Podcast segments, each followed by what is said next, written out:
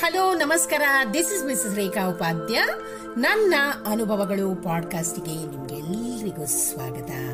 ಬನ್ನಿ ಸ್ನೇಹಿತರೆ, ಇವತ್ತಿನ ಈ ಹೊಸ ಸಂಚಿಕೆಯಲ್ಲಿ ನಾವು ದೇವರಿದ್ದಾನ?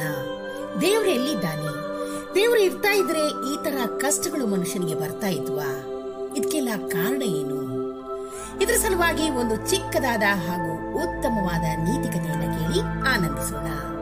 ಸ್ನೇಹಿತರೆ ನನಗೆ ತುಂಬಾ ಕಷ್ಟವಿದೆ. ದೇವರು ಬಂದು ಸಹಾಯ ಮಾಡ್ತಾನ ಅಂತ ಅನುಮಾನ ಇರುವವರಿಗೆ ಹಾಗೆ ಬೇರೆಯವರಿಗೆ ಆಶ್ಚರ್ಯ ಮೂಡಿಸಿ ಸಂಭ್ರಮಿಸುವವರಿಗೆ ಈ ಕತೆ ಒಂದು ಪಾಠವನ್ನ ಕಲಿಸಿಕೊಡುತ್ತೆ.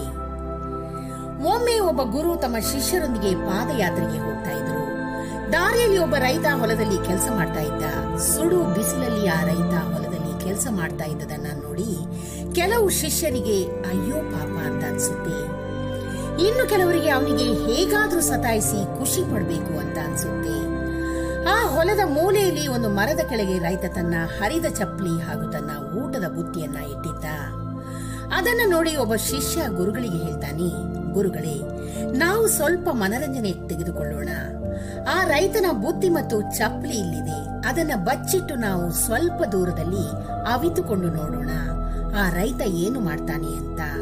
ತುಂಬಾನೇ ಮಜವಾಗಿರುತ್ತೆ. ನಾನು ಇಂಥ ಕೆಲಸವನ್ನ ಊರಲ್ಲಿ ತುಂಬಾ ಸಲ ಮಾಡಿದ್ದೀನಿ ಅಂತ ಹೇಳ್ತಾನೆ. ಆಗ ಗುರುಗಳು ಹೇಳ್ತಾರೆ, ಸರಿ, ಒಂದು ಚಿಕ್ಕ ಬದಲಾವಣೆ. ನೀವು ಅವರಿಗೆ ಆಶ್ಚರ್ಯ ಕೊಟ್ಟು ನೋಡ ಬಯಸ್ತೀರಿ ಆದ್ರೆ, ಅವನ ಬುತ್ತಿಯಲ್ಲಿ ಸ್ವಲ್ಪ ಹಣವನ್ನ ಇಟ್ಟು ನಾವು ಅವಿತುಕೊಂಡು ನೋಡೋಣ. ಆ ರೈತ ಹೇಗೆ ಆಶ್ಚರ್ಯ ಪಡ್ತಾನೆ ಅಂತ. ಎಲ್ಲರ ಬಳಿ ಇದ್ದ ಹಣವನ್ನ ರೈತನ ಬುತ್ತಿಯಲ್ಲಿಟ್ಟು ಎಲ್ಲರೂ ಕೂಡ ಅವಿತುಕೊಂಡು ಕೂತ್ಕೊಂಡ್ರು. ಊಟದ ಸಮಯವಾಗುತ್ತೆ. ರೈತ ಮರದ ಹತ್ರ ಬರ್ತಾನೆ. ತನ್ನ ಚಪ್ಲಿನ ಹಾಕೊಂಡ ತನ್ನ ಬುತ್ತಿಯನ್ನ ಕೈಗೆತ್ತಿಕೊಂಡ, ಅದರಲ್ಲಿ ಹಣ ಇರುತ್ತೆ. ಅವನು ಸುತ್ತಮುತ್ತ ನೋಡ್ತಾನೆ, ಯಾರು ಕಾಣಿಸೋದಿಲ್ಲ. ಆಶ್ಚರ್ಯವಾಗುತ್ತೆ. ಹೇ, ಯಾರ್ದಪ್ಪ ಈ ಹಣ ಅಂತ ಜೋರಾಗಿ ಕೇಳ್ತಾನೆ. ಯಾರೂ ಇಲ್ಲ. ಯಾರು ಕಾಣಿಸ್ಲಿಲ್ಲ. ಆಗ ರೈತನ ಮುಖ ಅರಳುತ್ತೆ. ಅದನ್ನ ಎಣಿಸ್ತಾನೆ. ಒಟ್ಟಾಗಿ ಇನ್ನೂರ ಇಪ್ಪತ್ತು ರೂಪಾಯಿ ಇತ್ತು ಈಗ ರೈತನ ಮುಖದ ಭಾವನೆಯೇ ಬದಲಾಗುತ್ತೆ. ಆತನು ತನ್ನ ಕೈಯನ್ನ ಮುಗಿದು ಜೋರಾಗಿ ಹೇಳ್ತಾನೆ, ಅಯ್ಯೋ ಪರಮಾತ್ಮ, ನೀನು ಕಲ್ಲಲ್ಲಪ್ಪ. ನನ್ನ ಹೆಂಡತಿ ಔಷಧಿಗೆ ಇನ್ನೂರು ರೂಪಾಯಿ ಬೇಕು ಅಂತ ನಿನ್ಗೆ ಹೇಗೆ ತಿಳಿಯಿತು? ಆತನ ಮಾತಲ್ಲಿ ಧನ್ಯತೆ ಇರುತ್ತೆ. ಇದನ್ನೆಲ್ಲ ನೋಡ್ತಾ ಇದ್ದ ಶಿಷ್ಯ ಗುರುಗಳ ಕಾಲಿಗೆ ಬಿದ್ದ. ಗುರುಗಳೇ ಇಂದು ನೀವು ನನಗೆ ಪಾಠ ಕಲಿಸಿದ್ದೀರಿ. ಜೀವನದಲ್ಲಿ ಪಡೆಯುವುದಕ್ಕಿಂತ ಹೆಚ್ಚಿನ ಸುಖ ನೀಡುವುದರಲ್ಲಿ ಇದೆ. ಸ್ನೇಹಿತರೆ ದೇವರಿರುವರೇ ಅಂತ ನೀವು ಕೇಳ್ತೀರಲ್ಲ? ದೇವರು ಖಂಡಿತವಾಗಿ ಇದ್ದಾನೆ. ನಿಮಗೆ ತಿಳಿಯದ ಹಾಗೆ ನೀವು ಅದೆಷ್ಟೋ ಜನರಿಗೆ ದೇವರಾಗಿದ್ದೀರಿ. ಪ್ರತಿ ಬಾರಿ ನೀವು ಅಸಹಾಯಕರಿಗೆ ಸಹಾಯ ಮಾಡ್ತೀರಲ್ಲ? ಆಗ ಅವರ ಪಾಲಿಗೆ ನೀವೇ ಶಿವ. ನೀವು ಗಮನಿಸಿರ್ಬೋದು ನಿಮಗೆ ಬಂದ ಅನೇಕ ಸಮಸ್ಯೆಗಳು ಯಾರೋ ಪರಿಚಿತರಿಂದ ಆಗಿರ್ಬೋದು ಅಥವಾ ಅಪರಿಚಿತರಿಂದ ಆಗಿರ್ಬೋದು ಬಗೆಹರಿದಿರುತ್ತೆ.